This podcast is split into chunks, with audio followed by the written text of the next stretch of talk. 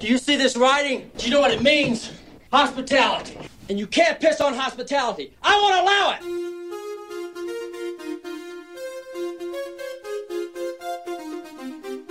Um, I'm gonna need you to go ahead and come in tomorrow.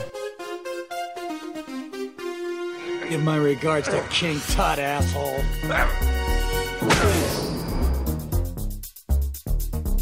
Tell you what, I'll take Miss Barrett back to her apartment and check her out. I'll go check out Miss Barrett's apartment. I'm not even supposed to be here today. Take your stinking paws off me, you damn dirty ape! Statistical fact cops will never pull over a man with a huge bong in his car. Why?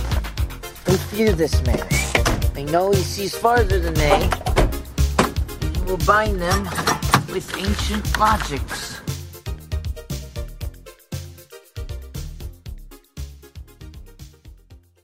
Hey everybody, we're back with a good trash genre cast, and we're not doing what we normally do with stuff with looking at that bebop. With looking at stuff on the Netflix. We went to the talkies and we got a chance to see the movie RoboCop at IMAX. Uh, um, the dear friend uh, Arthur Gordon and dear friend Caleb Masters both are members of the press and availed themselves a press screening to myself and yet another anonymous friend. But we know who you are, and we're so glad you're listening. And uh, we uh, want to. Dalton Stewart didn't go because I had better things to do. I'm Yeah. just here hanging out. You're on speech probation, sir. I just didn't want people to think I wasn't here because I'm, because I'm always there. So we're gonna do a quick just reaction to the movie RoboCop. I ask you first, Mr. Caleb Masters. What say you? You know what? This movie isn't bad. I had low expectations going in, admittedly, but uh, and I, I don't think this is a classic or a masterpiece. Uh, this is not going to be remembered like the original. However, there's a lot of fun behind this movie, and this movie does present a lot of really cool ideas that I think the original missed.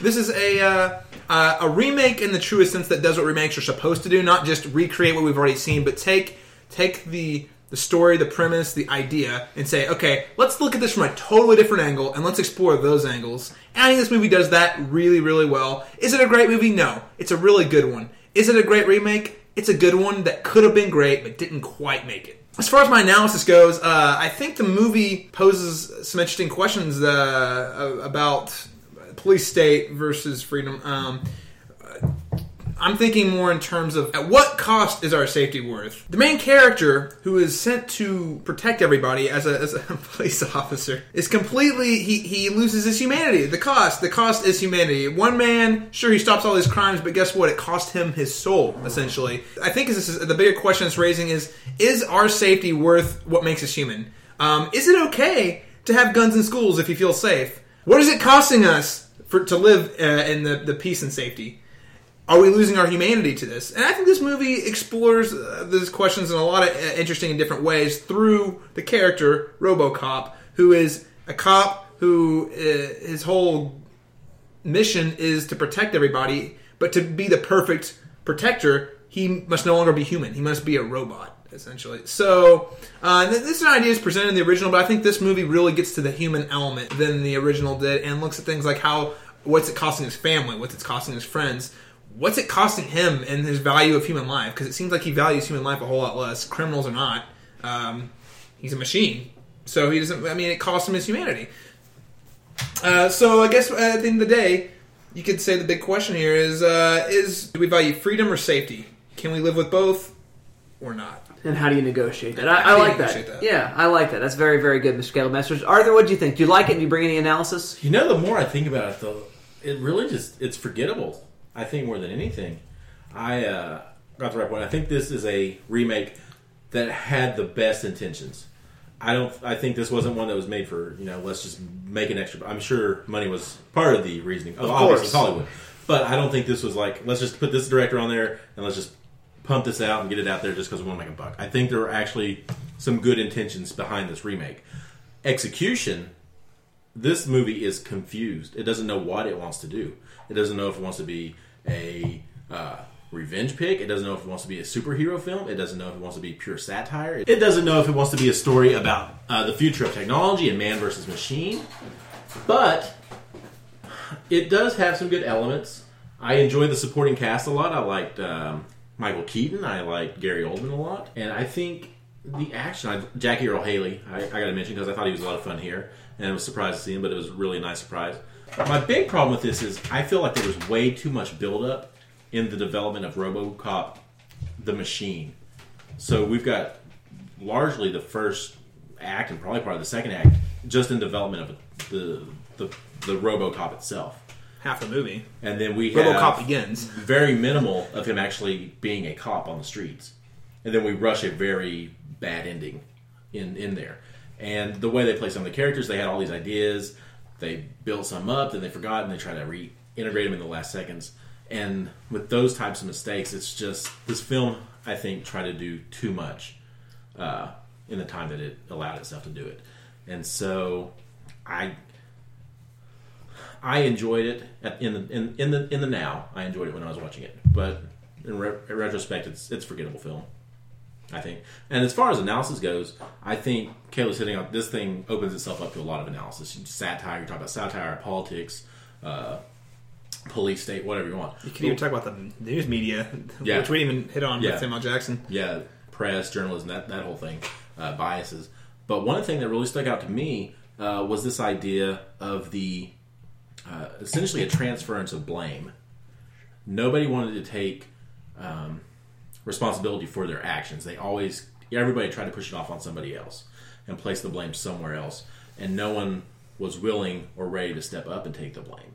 And it's kind of pushing this question in society of who's, you know, who will start to take responsibility in these different areas in the in the press. Who's going to take responsibility for what we see in the press?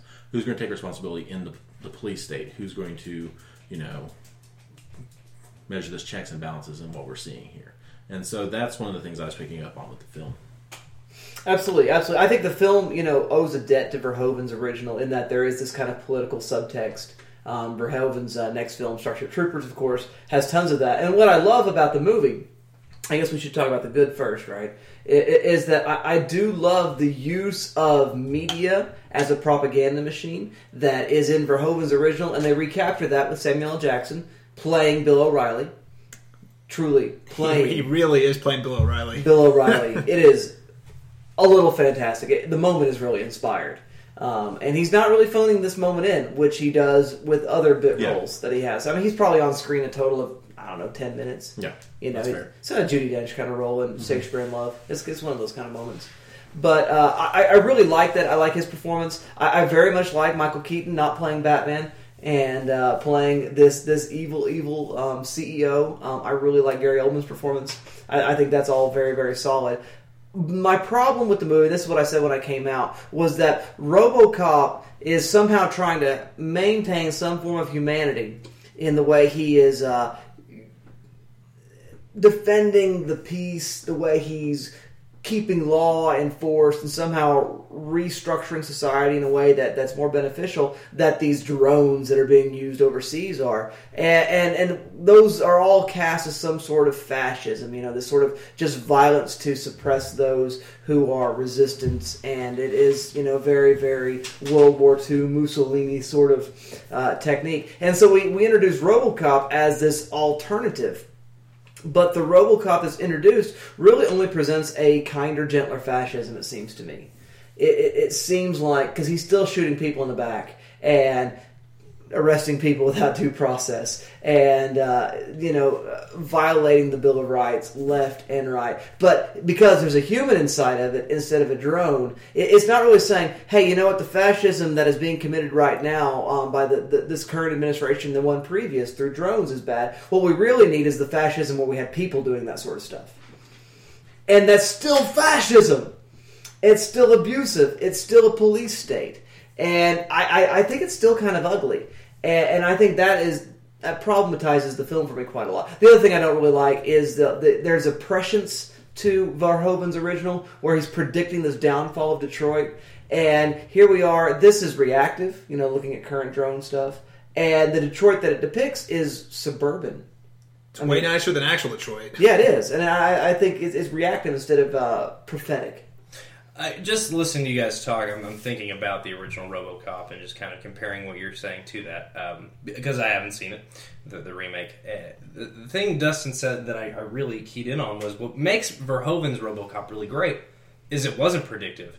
It was only after you thought about it that you realized it was current. In fact, um, you know, the the media of the 1980s and the the, the 1980s ad- atmosphere was already that of RoboCop. It Oh, was just totally. turned up to 11. I'm talking about the Detroit. Oh, okay. The, the, Gotcha. the, No, the Detroit decline of Detroit. The Detroit it predicts is The other thing I thought about was, you know, Verhoeven doesn't try to have his cake and eat it too. Uh, RoboCop is a fascist in RoboCop. He is a tool of fascists, and the only thing that makes him a good guy is he he kills the most evil of those fascists because they, you know, used him as a tool. It it doesn't say we're we're on to brighter and sunnier pastures. It says the bad guys already won. We just managed to get rid of the most corrupt of them, and that was that's something that I I find very interesting uh, about uh, Verhoeven's RoboCop. Well, and I would and I would argue. I mean, Uh, well, it, before well, you- but- before but go go- ahead and finish your before you analysis first. Yeah. No, I, I think you're absolutely right. And, and what, the difference between the two films is that you know the RoboCop is really less heroic in the original. Absolutely, he's not heroic, really. He's not. He, he is. He's, he's doing the best he can with what he now has. He's he's locked in the situation, and he's unable to really do anything else beyond all of that. That was something I noticed from the trailers that it seems like this RoboCop is He's a superhero. He's the same guy, just Yeah. now he's got Robo powers. Pretty much. he, he, he, he, he has the Green Lantern ring. Yeah. Oh, that Go gadget make- arm. That that makes him RoboCop. I mean, really, that that's Yeah. it. Yeah, I mean, and the original RoboCop is there is no man left. in the end, I think the thing I would say about the hero factor for RoboCop in in the remake is that because he is portrayed more heroically, there is uh, a subtle endorsement of the uh, fascist techniques he uses. Uh, the greatest example is there is a scene in which there is an arrest made uh, of a, of one of the baddies. And uh, there's two of them. One of them resists and is shot. The other one is not resisting and is shot anyway. And I don't think that's a spoiler to say. And it's a yeehaw moment as you're watching it. Now you're appalled by it if you're using your brain at all. But the thing about great Hollywood cinema and blockbuster cinema is it's it, it's designed in such a way that you don't engage your brain. And so I I find the film more troubling than um, I find it fulfilling, and uh, I'm glad that it's forgettable because I'm scared people would watch it and be transformed by it in a negative way. Two questions. Does anybody say I'd buy that for a dollar? Yes, Does RoboCop say "Dead or Alive"? You're coming with me. Uh, Yes. yes. and it's not as cool because it, he says it in a really weird moment. and and then someone says I wouldn't buy that for a dollar. He doesn't say "Dead or Alive," you know. He doesn't say like the iconic "Dead or Alive" come with me. It's like in a really other movies do like when they put the the nods in these weird moments. Dude, Rise of the Planet of the Apes when Draco says, "Get your hands off of me, you damn dirty apes," or whatever. You know, that's that's one of those embarrassing moments. Like, why did he say it Right. in that moment? right, right. That's fair enough. fair Um, enough. But I okay, Dustin. I I, I want to refute your analysis to some degree. Well, you could Uh, try. I mean, I don't think it's I don't think it's wrong per se, but I because I, think the ideas of a police state are there, but I I also don't feel like the movie is necessarily portraying the fact that he got turned into a robot as a good thing, or that what he's doing is a good thing. Like in the end, the man lost his soul, and then two, yeah, I know you. Could, I didn't think that, but the, the moment you're talking about, I did not take as a yeehaw moment at all. Um, I was more like shocked. Uh, But- these two gentlemen disagree with But- me though. we were in the theater. In the theater, everybody else laughed as he walked away after putting You blood bet in they did. and he made his one-liner. That is how the crowd reacted, and that is how general audiences will react when they see this movie. Um, either way, I still don't think when it's all said and done, the fact I don't think the movie is saying, "Look at how awesome RoboCop is." I mean, Incorrect. you think I'm incorrect? I I don't know. I mean, obviously he's more heroic. I'm not going to argue with that. But I don't think the movie was at the end of the day. I don't think the movie was like the world's a better place because we have RoboCop at all. Actually, in fact, if anything, I think it presents the as that world ha- being now having to wrestle with the question of whether they I mean, what to do with him. Because I mean, the, the, the closing news announcement with Samuel. Jackson, I mean, like it it feels like well, we have this thing that it's kind of Pandora's box. Now we've opened it. Now we actually figure out how to deal with it. As opposed to saying, "Yeah, look, we got a RoboCop who's patrolling the streets now. It's awesome." I don't think I didn't get that personally. Did Arthur, Arthur, or Dustin disagree with me on that?